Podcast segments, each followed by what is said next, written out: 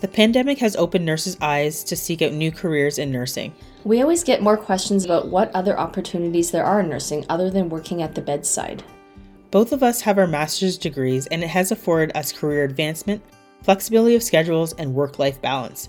Going back to school is always an option. And Samuel Merritt University has been educating nurses for over 100 years. They're consistently ranked top in the US for diversity and highest paid graduates.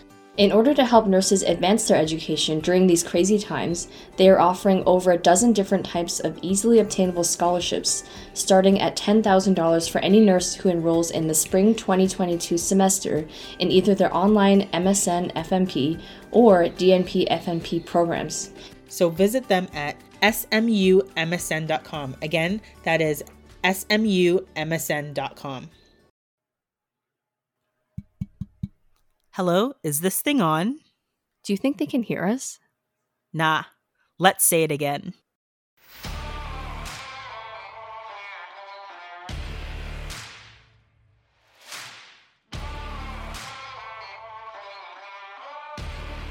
Hi, and welcome to the Gritty Nurse Podcast, an unfiltered discussion related to health and healthcare. My name is Amie. And my name is Sara. And we are your podcast hosts. If you're listening on Apple Podcasts, Spotify, Google, iHeartRadio, Amazon, or any other podcast listening platform, don't forget to subscribe so you can get updates to when we have our latest episodes. Also, don't forget to rate and review us. And if you like what you're hearing and you love our advocacy work, don't forget to go to www.grittynurse.com and click on the donate button. As little as $1 or $2 a month for a total of $12 a year will help us with our monthly podcast costs, such as website hosting, our hosting platform, audio equipment, and the time and energy it takes us to put out good quality episodes. We thank you and we appreciate you. Cheers, guys. Cheers. Cheers. So it's been a really tough year, and I think that, you know, we deserve a glass of wine. Cause like oh man, like between today and the last 20 months, it's been, let's just say cheers. We actually have one of our most favorite guests to be on the show. You know, when we have Matthew here, it is a treat. I'm just letting you know. Every time he's here, it's a treat. So I can't wait to get into this episode. Do we? We don't need to introduce Matt. Do, do we need to? You know, maybe maybe Matthew. Do you mind introducing yourself, just to, just in case you know people haven't listened and heard other episodes with you? Can you just quickly introduce yourself? My name is Matthew. I am Amie's cousin, and I too am a nurse. I'm also a student. I'm doing my RN. I'm an RPN, uh, and it's been very interesting during COVID. I'll say that. And can you tell our listeners what areas you've worked in? I started my career oh, 13 years ago. Wow. In, I guess, community nursing. And then I went to primary care uh, and sexual health. And then I moved into the operating room, which is where I am currently. We actually spoke about this, I guess, a couple days mm-hmm. ago. And you told me a story that I think there's a lot of learnings from it. There's learnings from it for nursing students there's learnings from it from you know being an established nurse because you are a nurse and have been a nurse for 13 years. Yep. And there's also some stories and some learnings for physicians and physician learners. There's a lot to unpack but before i give it all away matthew tell us the story. Um, before i do i just want to um, i guess carry on to that statement. Uh, i think that it, it, it, can go beyond healthcare um, and go into any field really uh, like the moral of the story is is respect, right? Mm-hmm. I think mm-hmm. that everybody deserves it. So I was in a situation where myself and the circulating nurse were counting because a case that we were working on had gone from uh, laparoscopic to uh, open. So we had to open up additional instruments and count those, and that's part of the process. And it's it's a very well known, I guess, sequence. But what had ended up happening was the surgeons had started the case before we were done counting and were asking for instruments and you know to my reply i guess the, the surgery was continuing because we were transitioning so they they weren't they didn't they weren't starting per se. They were all they were still going. So they were asking for instruments, and I had said to them, uh, "Just wait a minute, we're still in the middle of our count," and they were being demanding. And I was saying, you know, are these instruments needed right now? Is the patient in dire need right now? And um, they were like, no, but we need those instruments now. And what they were doing actually was not uh, a crucial situation in which I had to stop what I was doing at that moment, like break count, and provide them with instruments. And I was like, you know, I really don't think that, you know, we should stop our count because you need these instruments to do this thing that you could wait a couple of minutes for. And again, the demand happened. So um, I took that instrument and I slammed it down on my Mayo stand. And when I you. slammed it down on my Mayo stand, I said, Here, take it. Take the instrument that you so wanted and needed because you clearly do not care what we are doing or the process in which we are going through. And then a whole bunch of apologies had popped up. And I was like, no, no, no, no, no. Keep this. Keep those to yourself because all of you do this. So, right. I, I, I'm not, I don't want this to be a situation in which anybody that's listening feels like I'm attacking anyone. I reacted in pure frustration. And I feel like a lot of nurses quite frankly, are frustrated and maybe don't react, but I, I, I react sometimes. So, um, you know, they had apologized and were like, you know, we're, we won't ask for any more instruments until you're done your count. And I'm like, I beg to differ.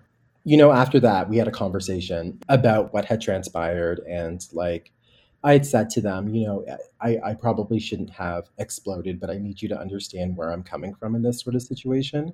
You know the rules all of you know the rules. I'm like, but all of you do these things where you demand us left, right, and center when you actually don't need us left, right, and center, or respect, you know, that we're going through a process like a count, uh, and and wait. Instead, you sit there, you complain openly, and you you make us feel bad about it and gaslight us. You know, they agree that this this does happen, but one of them had made a comment and said, um, "You know, you're right, but I believe that." the doctor, one of the doctors, should be respected or shown respect in the middle of an operation, especially in front of the residents. So I didn't respond to that really, mostly because I was a little bit shocked. With that being said, I agree that they should be respected. However, we should as well. Like, respect should be a mutual thing. It shouldn't be that I should respect you because these people are watching. No, you should respect me regardless if these people are watching or not. And I should respect you the same. But if I'm not getting that respect, you're not going to get anything from me mm-hmm. except this tone and that much attitude. And I think that it's it's important for our listeners to know too the importance of the count, right? In terms of mm-hmm. the surgery, because yeah. if the count was off, or let's say, heaven forbid, an instrument was left inside the patient, that would come back to you as a nurse because that's your responsibility as a surgical nurse. Absolutely. So, you know, when situations like this happen, we do get in trouble. Like if we can't find an instrument or a sharp, um, for those of you who don't know what sharps are, those are like blades and sutures and sharp objects that we use in the patient. So if we don't find them and our count is uh, miscounted or incorrect, uh, that falls on us. It actually should fall on the whole team, but the whole team for some reason excludes doctors. Yeah, you know, I think this this goes to where we have to point what are the the the guiding principles that OR nurses have to follow. And there is let me say it is a 469 page document oh called the ORNAC standards. So the Operating Room Association of Canada's standards. And by like this is essentially the OR nurses yep. bible and there are like they, they break it down to you know what happens in the perioperative situation what's intraoperative what's postoperative mm-hmm. and the surgical count is hugely hugely important. It's almost as important as you know when we are pulling out medications for medication administration you know? So there's the whole like i'm trying to remember what the saying is but it's something like essentially it's like don't bother me while i'm while i'm pulling out my meds so i don't make a mistake. What is what's the statement? Do you guys remember it's like a weird thing where like you're uh, you're by the you know the med cart and it's like a sign that's like i'm in the mm. zone. Not like britney spears in the zone but like it in the zone. anyways but essentially like bringing it back to kind of what we were talking about it should be very similar to the principle of like giving medication. So again, when you're doing your surgical count, you really don't want to be interrupted in, or disrupted because that count is super Absolutely. important. It's important because we do know from quality standards and various different incidences occur that you know we don't want to leave a pair of mayos or scissors in you. We don't want to leave sponges or cotton balls or any of those things in you. So it's really important that the nurses, when they're counting, they aren't interrupted.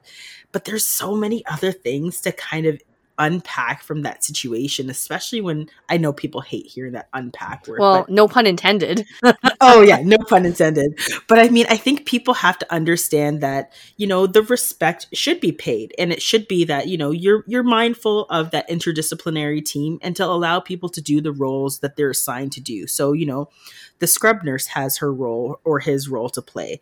The um, circulating nurse has their role to play. The oh, the surgical assist has their role to play. The surgeon has their role to play, etc.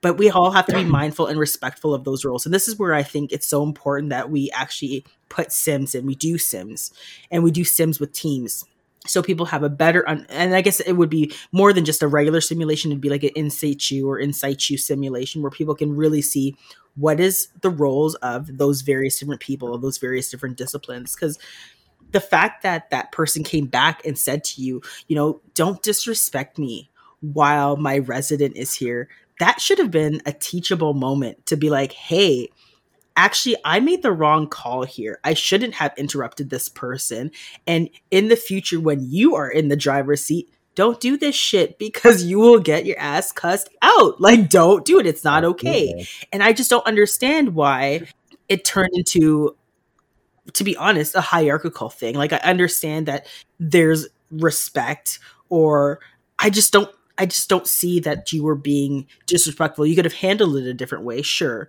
But I think that the fact of the matter is they were interrupting your process and they should have been like, yeah, sorry, my bad. We'll wait because there wasn't anything pressing to interrupt you and to continue to belabor the point of asking you for those scissors during that time. Mm-hmm. There really wasn't. And just to talk about the nurse physician relationship here, like what was your relationship, Matt, with this physician prior to this situation? And I have you spoken to this physician since that happened? Absolutely. I um I I love this person. Like I'm actually quite close with them. So I I don't I don't think that that little incident would have done anything for uh, to our relationship. The comment afterwards was a little bit weird, and I, I still haven't addressed that with them, but I'll talk to them about it in my own time. But I'm I'm fine with them. I still I still love them. I think that they're great people. I think I don't know what was going through their mind at that time. I think they were being impatient, and I think that typically um, surgeons can be impatient I understand, you know, money is time, and maybe that's not even the case. Sometimes it's like, well, we have a lot to do in this day, and we just got to get through this, or other reasons. I don't think that that was the correct way to for them to have handled that situation and even for that individual to have said what they had said afterwards and it wasn't about them specifically it was about the other surgeon i just wanted right. to, to make that clear like i do understand where they're coming from because they're right. Like they do need to be seen as respected in the operating room, but I need them to see where I'm coming from.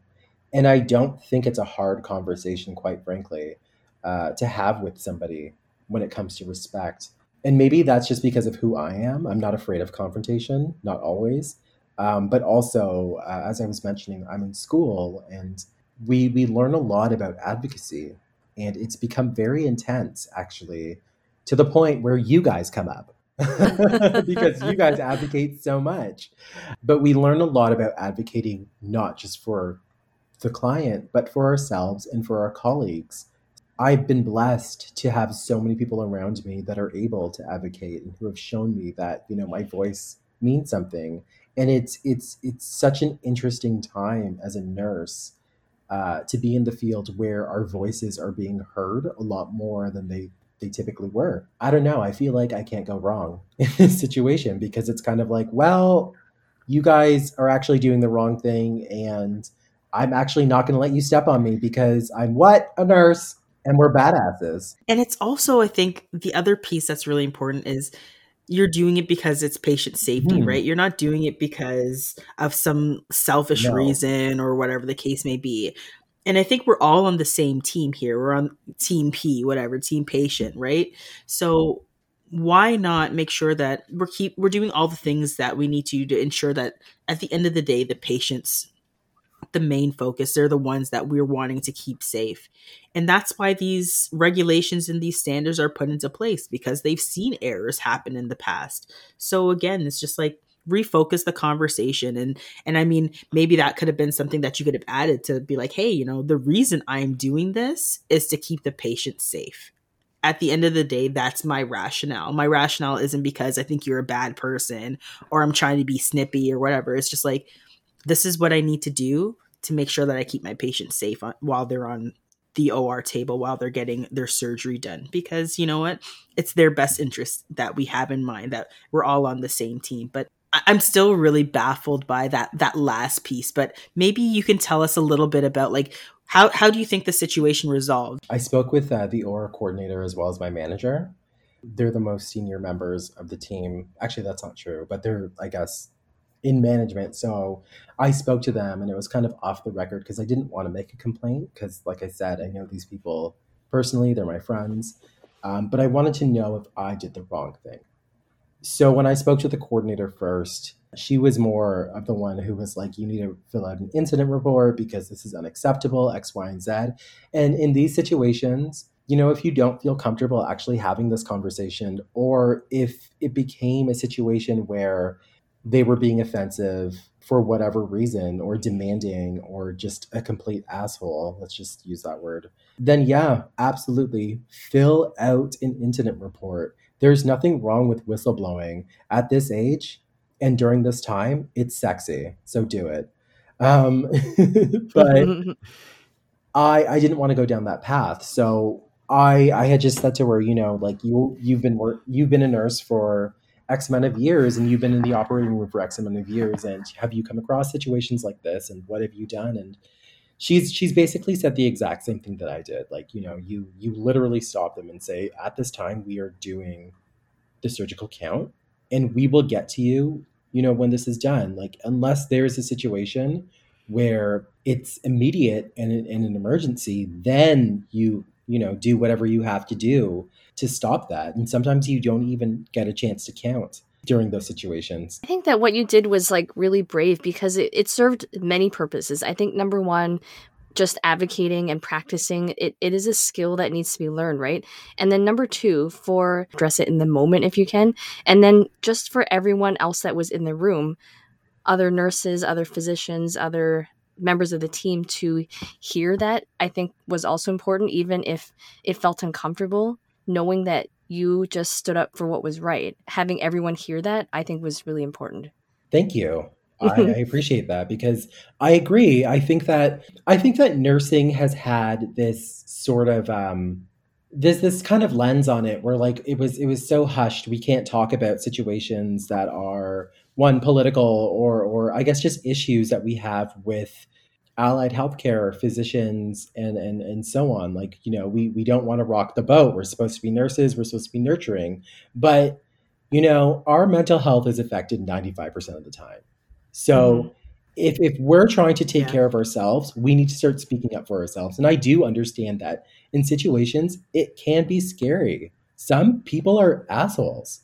Some people don't Yeah. deserve your time attention or energy. And unfortunately you have to work with those people. And that's that's fine. Quite frankly you know what? You give them what you need to give them for those hours. And if if they're belligerent or if they're just not being uh, like a good team player then you report them. There's nothing i i don't think there's anything wrong with reporting somebody honestly because they're just going to screw up the whole team.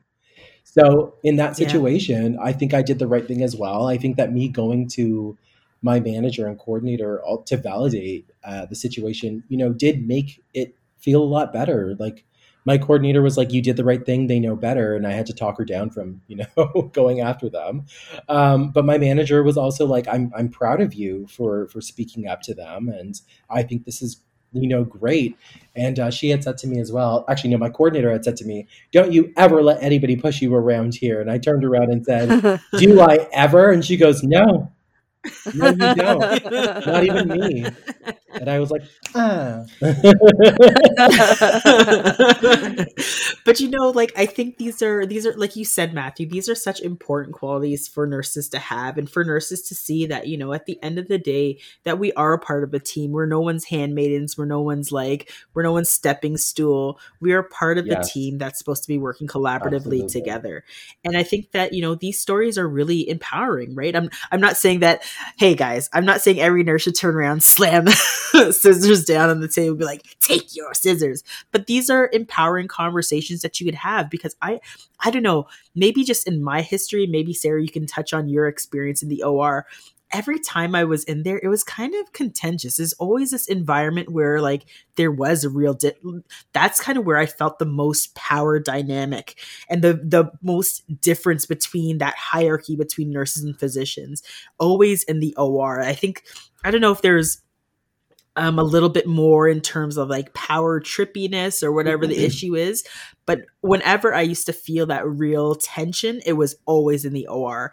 And to be honest, just to kind of let you know, if you're a non clinical folk listening and we're talking about all these different things, we're actually referring to things that are on something called the surgical safety checklist. And again, this is a part of our, the Ontario, the ORNAC standards, as well as a part of an accreditation standard. And accreditation is, I'm sorry, here's my boring blurb, but accreditation are standards that all hospitals that that are following this model have to follow and make sure that they're they're providing it. And honestly, to me, the surgical safety checklist was always this like huge deal. You know, um, it is so there's three main functions three main parts. So there's the briefing. So that's you know after the patient after the transfer from the operating room bed but before the induction of anesthesia. Yep. so before the patient gets put to sleep. Then there's the timeout immediately prior to the incision which you're counting as well. And then the debriefing. So after surgery is complete but before the patient is transferred from the theater or from the OR I always just found that those three things, like just being like, all right, we're gonna do the surgical safety checklist, the eye rolling, the the you know, I remember having times where you know I was the I was scrubbed in and having physicians grab you know scissors or the scalpel off of my my Mayo stand before we've even started, and like it was always just this contentious situation, and I don't know, man, it was I'll, I'll, be honest, I did not like working in the OR. You know what? Actually, this reminds me of something. So, when you talked about the briefing, part of that is also to prevent what we call never events. So, I've heard of cases in the States where they, for example, amputated the wrong limb. Like, these are, this is why we have these standards because or even we put a like literally an x on the leg that you're supposed to amputate because we never want these things to happen in addition to making sure that we keep track of the count and all of that. I feel like with surgery, it's it's more intense because you're you're basically stuck in the operating room with a physician for an extended period of time. Whereas on other units, you know, the doctor's coming, they're going, they're in the room, they're out of the room, but you're stuck. it's like once you're scrubbed in, you are stuck there. And I think depending on the physician and the dynamic, it, it is really apparent based on their personality and the team dynamic. Like, is this going to be really tense? Is this going to be like, you know, easygoing?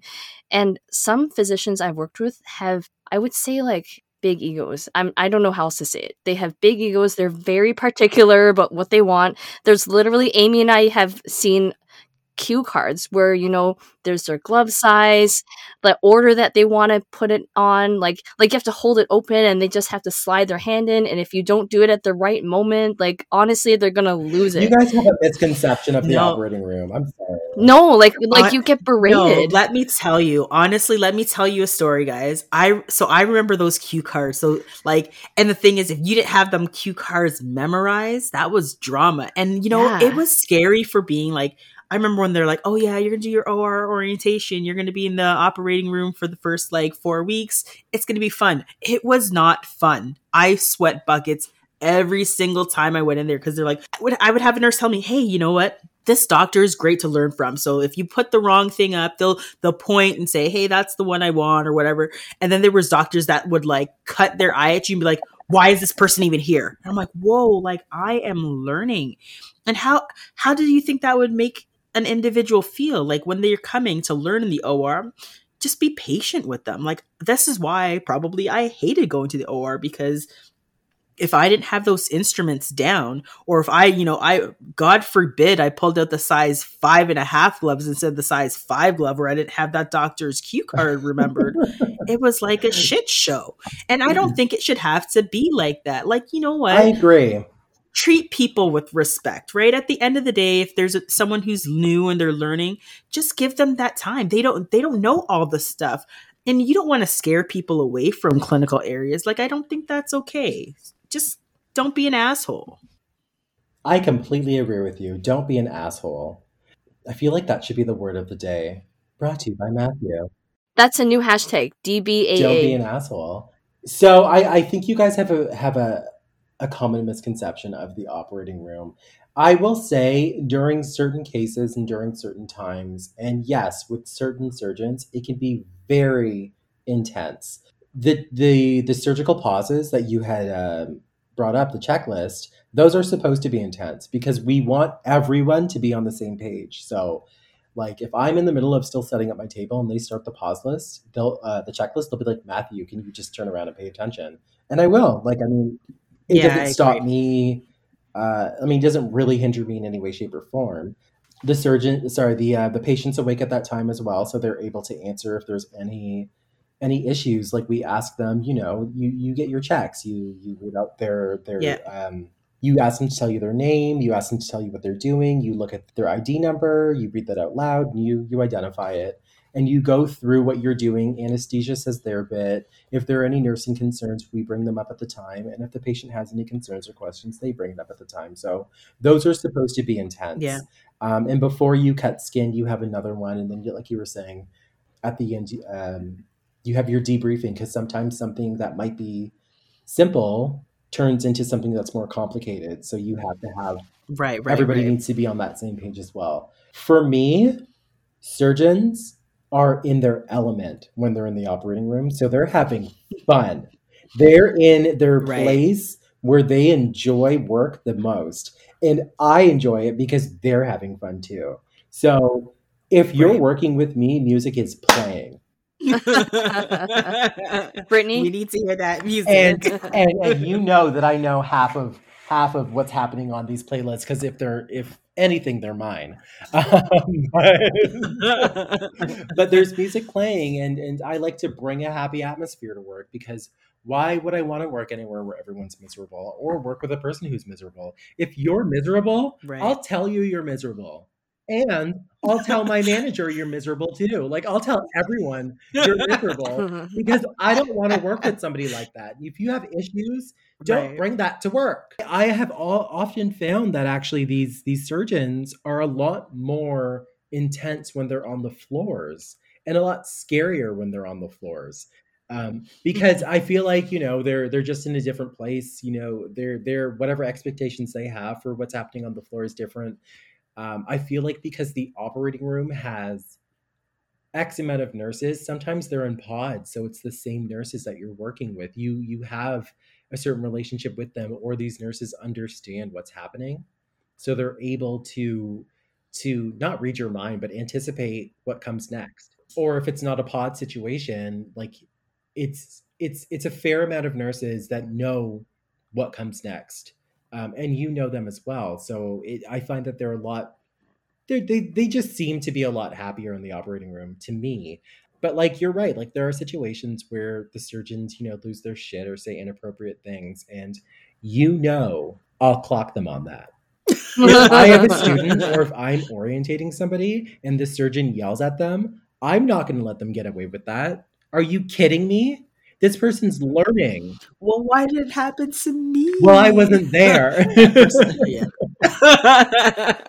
yeah, no, I think that's that's that's the way to be, right? Like we we can't keep letting these kind of toxic relationships occur in in any clinical situation because the only person that you're putting at harm the patient is the patient. Thank you you're not you i mean at the end of the and uh, let me preface this with saying not all of the times i was in the or they were yeah. awful but because my first initial reactions and responses were really tainted and were really negative, it kind of shaded the whole experience for me. And that's where I was like, hell to this. I don't want to do this. I don't want to be with people that are going to treat me horribly. I'll just go do my labor and delivery thing where I have to see the doctor really only when, you know, there's issues and when the baby has to be born. And sometimes not and, even then. So I, I like that autonomy, but it's just, I don't know. I still find like the OR is a scary place. Well, I've had the same experiences. Do you remember when I started my OR career? And in that first place that I had worked at, it was just a horrible situation. And I was actually let go because of that situation. And I, I didn't go back for a year because I was terrified of the operating room. And I remember when I started back in the operating room, I was still terrified. And I had a really, really good nurse that was orientating me and who was very, very understanding and very gentle. And, and I think that um, it goes to what I'm saying when it comes to nurse and and physician respect. Nurse to nurse respect is also something that needs to be drilled into the brains of many and every nurse because I'm I, I'm really tired of hearing bullshit like at this place we eat our young. No, you don't. No, you don't, because I'm a mouthful. So if you ever tried that with me, you'd, you'd get my foot first and it would suck. Um, so I don't like being in situations where I feel like I'm being attacked. So right. I don't think it's appropriate for anyone to attack anyone. Um, yeah. especially especially if it's a new person who's coming on like i get it the operating room is high stress don't yell at don't yell at this person like it's gonna you know, make it worse. exactly. If if I'm scrubbed in and and you know they're not moving as fast as you need them to, you can say Matthew, take over at this time, or I'll right. just do it. Like I will probably just do it myself because I'll see that they're not keeping up, and I'll say to them, you know, it's it's nothing personal. It's just that I need to be here at this time. So just take a step back and watch. But screaming at any individual in the operating room doesn't help you or the patient because when you yell at me and we still have to work together, I'm uncomfortable now.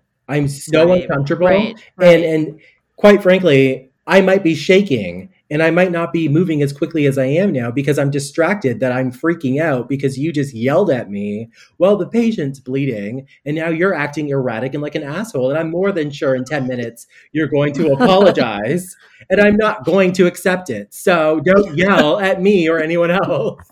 Yeah. I mean, I always question, right? And maybe, Sara, you can kind of touch on this. Like, is there any reason really like I want everyone to think about this. And I want even people who who might not be working in healthcare, is there ever a reason to raise your voice at another individual in the workplace? You know what? I think you're right, Amie. Like, we are all adults here, okay? We have professions. We are. Here's the thing I feel like people that are so courteous to patients and then turn around and yell at their fellow colleagues are the scariest people of all. I call them the Jekyll and the Hyde. Oh. Because I'm like, and the thing is, like, it takes a lot, like you said, Matthew, if you've been yelled at in the operating room, it takes a lot to repair that damage if you can repair it. it so why not just talk to the person in a rational tone?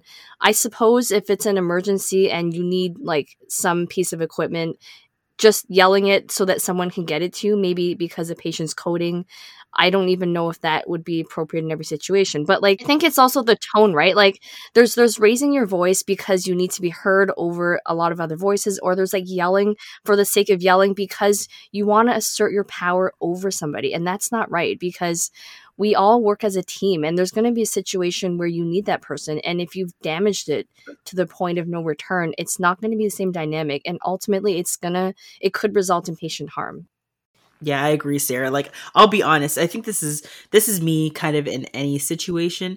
If you yell at me, like I just don't hear you anymore. It's just like you've lost all credibility. Not saying that I'm going to just not listen to what you say, but I think in various different situations, I don't think there's ever a real reason for you to yell at somebody because I think that at that point you've lost control of the situation. You've lost control of yourself if now you're yelling at someone else. So the only time I feel like people should be yelling is if there's a situation where you need to get someone's attention quickly. So if there's a cinder block falling on from the sky onto my head, I hope to God you yell.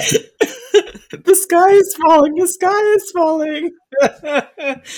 like if there's a car coming at me, I hope you yell. Um, in situations like a code blue, quite frankly, what happens is everyone enters the room during a code blue, and it's not always helpful, although you have a whole bunch of helpful bodies. But sometimes there's so much happening that you actually have to raise your voice in these situations. And I agree. Like I agree. I, I agree. Like I it it.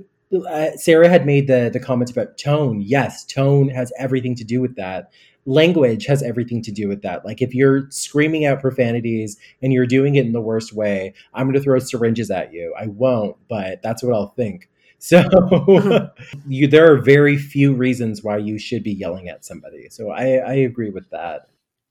Yeah, like I think there's a difference between raising your voice to control the room and to and to kind of let people know that we need to refocus and reset in terms of what the work that needs to be done.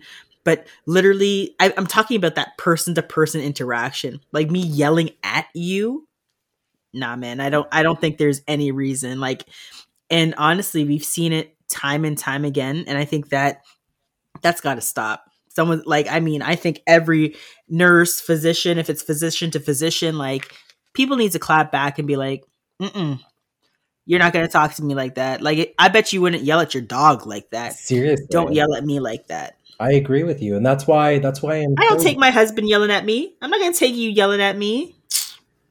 That's why I'm so big on people finding their voices, especially nurses, um, and just saying, "No, you actually can't treat me that way." And I'm so good at saying, "No, you actually can't treat me that way." Even if I'm talking to management, like, you can't raise your mm-hmm. voice at me. Are you kidding? I'm unionized. I will. N- I will never. I love that. I love that, Matthew. Don't raise your voice at me. Oh. I'm unionized. that is such a good quote. I will never forget when I started nursing. I started with a girl at the same time, so she was like junior, like me, and she actually clapped back really hard at the charge nurse. She yelled at her. She yelled at her. Yeah, in the nursing station, and supposedly this charge nurse went back into the break room and started crying. I was floored. I still remember this to this day. She was like a little tiny little girl, right? Like super junior like me, and she clapped back and made this senior charge nurse cry in the break room. Good. No. And I still remember she's like she's like, I'm not gonna say her name, but she's like, listen, I'm new. I'm still learning here, okay? You need to you need to be easier on me, right? She actually said that. Good, good. I agree, Matthew. I agree. I have also put nurses in their place during clinical because I'm I'm not going to let you treat me like I'm an idiot or like I'm your dog or or be- below or or whatnot. Yep. You can't talk to me that way. You can't talk to anyone that way. I'm a human being. I would never speak to you like that unless you treated me that way. I would give you a dose of your own medicine. Like you said at the very beginning of this episode, Matthew, this is about mutual respect. Mm. That's it, right? It's just treat me as you would treat someone that you respect to exactly. the highest regard, right? We are team members here. I'm not the piece of gum on the bottom of your shoe. I am your colleague. Treat me with respect and I'll treat you with respect. It's, it's that simple mantra of do unto others as you would have them do unto you. It's the golden rule. That's exactly what that it's is. The golden like, rule. if, but like I said, like if if you if you really want to treat me that way, I will show you exactly how that feels. And I don't like doing that myself, but you know, at the end of the day, if I if I'm feeling like I'm being respected, then you're going to feel the exact same thing. When people are like, "Oh, how do we get high functioning teams? How do we get teams that work really well together? How do we get, you know, nurses and physicians collaborating?" The main thing the main thing is treating each other with respect. That's yes. it. If if you see me as a human being first, you're going to treat me with respect. Absolutely these are really good times to have these conversations and these are really good times to change the way that we do things I, we know that the status quo can no longer be upheld we need to change it and we need to have better partnerships and relationships in the OR and i think that starts by having conversations and just being respectful to one another Absolutely. Cheers. I completely cheers. I completely agree with you. Cheers. Um, I think that I have actually been saying this to a lot of people, and, and maybe you guys can um, give me your point of view on this. So I feel like 2020 has been the year of of advocacy, and I think it, it all started with the death of George Floyd. May his soul rest in peace, because I think that the BLM uh, movement had sparked just awareness to a lot of what's been happening, and I think that nurses have been so loud with how they feel about COVID, being overworked, underpaid, um, being put in very shitty conditions, and and you know like having to deal with the fact that you you get like one day off and you're still being harassed to come back in. I I think that right now it, it's such a crucial time and important time for us to be able to to speak and to talk and to say how we feel as nurses and I, I don't honestly don't think that there's going to be much repercussion coming from the uh, mm-hmm. coming from a nurse saying I'm tired and I, I'm tired of being treated this way and I'm tired of feeling this way. Yeah, and it's it's more about saying it to the right people too, mm-hmm. right? So complaining in the break room is not going to go anywhere. No. You need to make sure you voice your concerns to someone who can amplify your voice and or do something about it. Yeah, I tell Amie. So You know what, Matthew? Thank you again so much for coming on to the Green Nurse podcast and sharing your perspective because you know what? Surgical nurses, more power to you. Thanks for being our recurring guest. I will always be a recurring guest, just like a herpy.